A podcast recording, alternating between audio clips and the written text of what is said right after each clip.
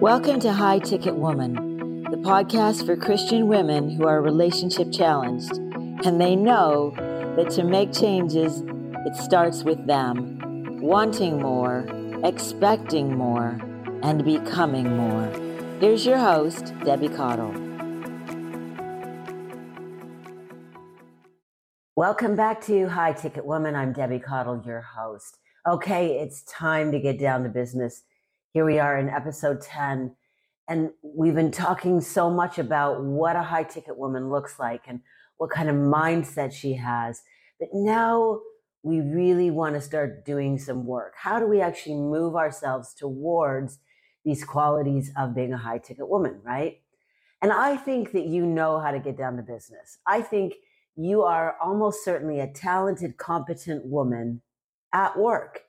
You have to be, right? You wouldn't hold down a job or excel at a career if you weren't. And even if you are a stay-at-home wife or mom, the organizational skills and, and abilities that it takes to do that require competence, don't they? So let's approach your love life from the same perspective as you do your professional aspirations. Again, whether you are a full-time mom or wife, or you work outside of the home.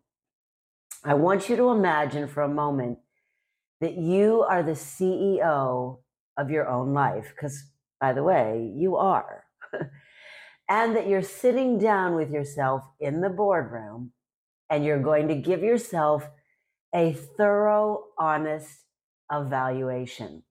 You're going to evaluate yourself based on four areas of your life that make up your overall well-being: spiritual, mental, emotional, and physical well-being. So let's take a look at spiritual first. And by the way, you might want to go grab yourself a little notebook or a piece of paper and a pen, because you can be doing this while I'm talking. And of course, you can go back and listen to this a number of times too. But I actually want you to write out your evaluation. There's so much more power to putting these things on paper so that you can actually see them multiple times over, all right? You can get a visual image of, of what you really actually need to move yourself towards. So, spiritual first. How well, how well do the things you do and the things you say and the things you think on a daily basis match up? I'm talking about what you really want and really need. What's missing in your spiritual life? Are you making time to really connect with God? Are you making time to connect with fellow believers? Are you making time to listen to God by spending time in His Word? And if not, if you're not doing one or more of those things, how's that impacting you? Or do you find God even relevant to you? Maybe you have questions for God, but you're not taking those questions to Him. Do you have frustrations and hurts and sorrows, yet you keep them bottled up inside, trying to handle them all by yourself? Are you surrounding yourself with supportive, encouraging people who have the same beliefs as you? Or are you hanging out with people that really water down your values and cause you to question or doubt your beliefs or even compromise with them? I want to go back for a second to why God is relevant to you and whether or not you feel He's relevant. And I'm going to give you six reasons why you need God in your life. And, and not just peripherally, you know, believing in God, but having a deep, close relationship with Him. Number one, you need to know how much, how, how much you're valued. Okay. People in your life come and go, and nobody does a perfect job of making us truly feel valued, because we are imperfect as human beings, right? So people let us down. People disappoint us. Sometimes they even betray us. But God never does any of those things. Our value actually comes through God, because God is the one who created us. He, he designed his whole purpose around creating human beings. He put us here for a reason, and you need to know what that reason is. So your value comes through his purpose. The fact that his whole plan is centered around giving us salvation and grace and forgiveness of sins and sac- the sacrifice of his own son so that we might live. I mean, that demonstrates right there how much value we have in God's eyes. And over and over and over, when you read God's word, you see God's almost plea for us to turn to him and have a relationship with him. So knowing how much you val- you're valued by him is, is one of the most important reasons why we need God. The second reason is, as I've already mentioned, to know that he has a plan for you, a specific plan for you. And third reason, you need to know how much he loves you. You need to feel his love. You need his mercy. You need his forgiveness. You need his compassion. And you need the peace of mind that really only comes truly from God. There's no other type of peace on this earth that really lasts. We can have moments of peace, but they're fleeting, aren't they? Another thing that we need from God, having a relationship with God, is his protection. We live in a troublesome time, don't we? It's it's a dark world, and it seems to be getting darker. And if we didn't have God, if we didn't have our belief in God and our faith in God, then where would our hope lie? What kind of future would we have to look forward to? What kind of protection would we have from the dangerous elements that exist in this world? Another thing that we need from God is healing, right? We need healing for both our physical and our emotional aches.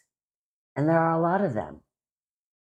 We've all been wounded, again, both physically and emotionally, and only God can fully remove them from us. And finally, we need to know that no matter how short we fall from perfection, and we do, we need to know that God's not giving up on us. God's always there. We can step away from God, but he never steps away from us. He loves us. So I want you to take a little bit of time, whether you pause this now or whether you come back to it later. I want you to just analyze where you're at spiritually. Okay, let's move on to your mental well-being. Mental well-being is so much more than just the differentiation between being mentally ill or mentally healthy. And in fact, you can have mental wellness even if you're struggling or have a mental illness, because you can manage your mental illness or mental disorders. We won't get into all that, but everybody has something these days, okay? No, nobody isn't is is untouched by mental health struggles. So being mentally well isn't about the absence of those things, okay?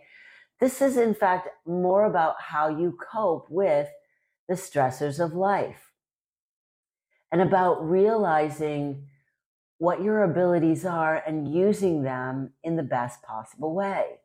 So being mentally well is more about facing the reality of, of whatever you're struggling with, okay? It's about self-acceptance. This is who I am. This is my genetic makeup. These are the things that I've learned from my childhood and my parents. And, and, and, and I can improve these things, and I'm responsible for pro- improving these things. It's also about feeling like you're a part of something greater, okay? That, that you exist as a part of a much bigger whole, and that you have your independence, but there's also an interdependence with other people. We all need people in our lives. It's about knowing your unique character strengths. What, what gifts and abilities do you have that make you special? And don't tell me that you don't have any, because you do, okay? It's about having an accurate perception of who we are and who others are, as well as a desire for continuing to grow and stretch yourself, pursuing interests, having interests, and exploring new interests. It's about knowing what your values are and then remaining true to them. It's also about remaining optimistic, even during tough times, times of struggle, keeping that hope and belief that things are going to get better. It's about finding happiness that comes from within, no matter what is going on around you, okay? And, and the determination to improve your life and to take action instead of passively waiting for something to just get better or fix itself without you having to do anything to change it. That's what mental well-being is all about. So how are you doing with that? Do you recognize areas that you can improve on? Things that can keep your mind sharper than, than it is right now? Keep you alert, keep your mind active, engaged. You know, I like to play, I like to play solitaire games on my tablet, partly because they're fun, but also because I recognize that it, it activates a part of my brain that I might not be using otherwise. They, they make me think. They make me have to strategize. They make me have to, um, um, I don't even know what word I want to use. Just, they just, they use critical thinking skills. All right. What about reading books? And I don't mean just nonfiction. You can read fiction too, but books that, that lead to good discussion with other people, formal or otherwise, or games that keep your, keep you sharp and alert, keep you learning, discussion groups, classes. Okay. Also, this includes who you hang out with. You know, there's a scripture in Proverbs that says, iron sharpens iron. So I was having a conversation with a client recently about this, about how, you know, he loves this group of people he hangs out with who are a lot younger with him in his apartment building. But at the same time, he realizes that they're not challenging him in any way and that he needs to change that. Not to stop hanging out with them, but to hang out with them a whole lot less and to start hanging out with people who elevate his thinking and make him want to be a better version of himself. All right, let's go on to emotional well-being, right? This one is absolutely critical. I mean, they all are, but this one especially, okay? Because you cannot have a healthy relationship with a man if you are not emotionally well. And I have to say, one of the elements of being a high ticket woman is that she has a handle on her emotions. We're talking here about being able to identify what you really feel and why you feel it. Not being quick to blame others or be a victim of circumstances. And, and there are small, subtle ways that we all play a victim. Every time we blame somebody else or a circumstance for why we do what we do, whether we're blaming the traffic, the weather, past men in our lives, our mom and dads for how they raised us, the dog, there can be all any number of excuses that we use for to justify what we do, right? And that's being a victim. A high ticket woman takes responsibility for her choices and the mistakes that she makes. And then she does something about it. So emotional well-being is about being able to express your emotions in a safe way for you and, of course, safe for other people. It's also about knowing yourself well enough and knowing the kinds of things and situations and people that trigger you emotionally. And again, rather than blaming them for that, learning how to deal with your own thinking, your own crazy, messed up, distorted thinking that then leads to those really over-the-top emotions. We as women have to know how to calm ourselves down. That's what I'm really talking about here. Before it's too late, before things come out of your mouth that you regret, before damage has happened or more damage has happened to a relationship. Being emotionally healthy is also about letting other people feel their feelings, whatever they might be, and creating a safe place for others so that your man can say to you, I'm frustrated, or I'm hurt, or I'm disappointed, and that you don't immediately get defensive about that, to not feel attacked, but to recognize that it's okay for someone else to feel differently than you, and that there's a way to validate what someone else is feeling without having to agree with everything they're saying. And I'm going to show you how to do that in future episodes. Right now, I just want you to ask yourself, how well do I do those things? Finally, let's move on to physical well-being. Most of the time when we think of physical well-being, we think of diet, health, nutrition, exercise, weight loss, et cetera. And yes, those are big components of physical well-being. But physical well-being also has to do with the way we live our life and the environment we live our life in. We could be talking literally, okay, the home we live in, the community we live in.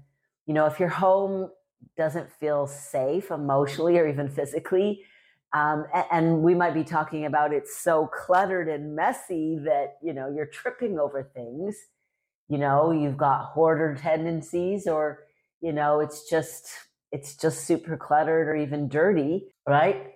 Then, then that affects your physical well-being. If you don't like the community that you live in, you don't like the city that you live in, you don't like the state that you live in, all of that will impact your physical well-being, but it will also spill over and affect the other areas of well-being too, won't they? We can also talk about, um, in physical well-being, we can talk about our physical resources. This includes your finances. You know, how wisely do you spend and save and invest your money? Is there a healthy balance between those things? Because if you've got money problems, it's going to affect how you live your life, isn't it? It's going to affect your physical well-being. And again, though, these areas of well-being are all integrated, so it's going to affect the other areas as well. If you use money to offset an emotional state, in other words, if you buy to make yourself feel better, okay? Or maybe the opposite of that, opposite of that, opposite of that. Maybe you don't spend enough.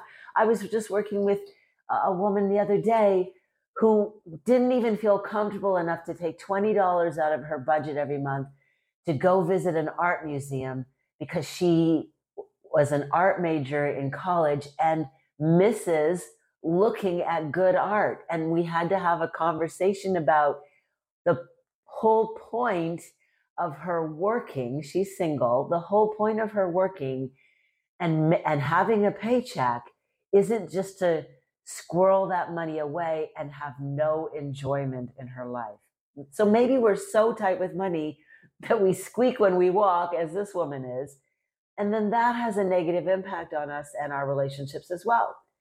So I want I, I don't want you to ignore the diet, health, nutrition, exercise elements of physical well-being, because of course the reality is that we feel so much better about ourselves as women when we like what we see on the outside, all right? That's just the way we're wired, okay? So we can make excuses for that, for what we aren't doing, but we know what we need to do, and we know what we need to change in that way. But remember that physical well-being is more than that. It's about making sure that you get good sleep. It's about regular routine checkups with the doctor. It's it's about your relationships with people.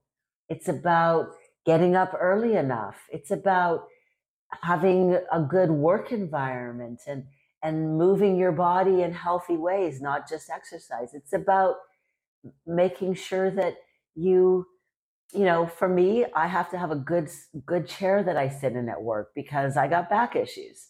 So I take care of myself physically by making sure that, you know, my table is at the right height, my chair is comfortable for me. All of those things make up your physical well-being. All right, so I want you to stop and analyze all four of these areas, right? It's time, if you're going to be a high ticket woman, for you to approach these four areas the same you same way you would approach someone at work if you had to evaluate them. So to be a C E O of your own life, okay, you are the one that has to give yourself this evaluation. Just like if you're a manager or a boss at work or the mother of children, you have to do this. You have to give them feedback on their performance. And you have to be willing to receive that feedback from your own boss. It's not always fun or pleasant, but it is the only way to grow. So if there's a gap between who you are right now and the high ticket woman you want to become and why you want to become that woman, okay, because ultimately you want a high ticket man, right? And a high ticket man isn't going to settle, nor should you. If there's a gap, and there's always a gap, it can be a small one or it can be a really gigantic one, or you could be somewhere in the middle. But if there's a gap, you're the only one who can assess it and then move forward. I'll see you in the next episode. Thanks for joining me today. Bye for now. For more episodes, just go to debbie caudle dot com. And while you're there, get your free copy of my guide, ten-step Relationship Rescue Roadmap.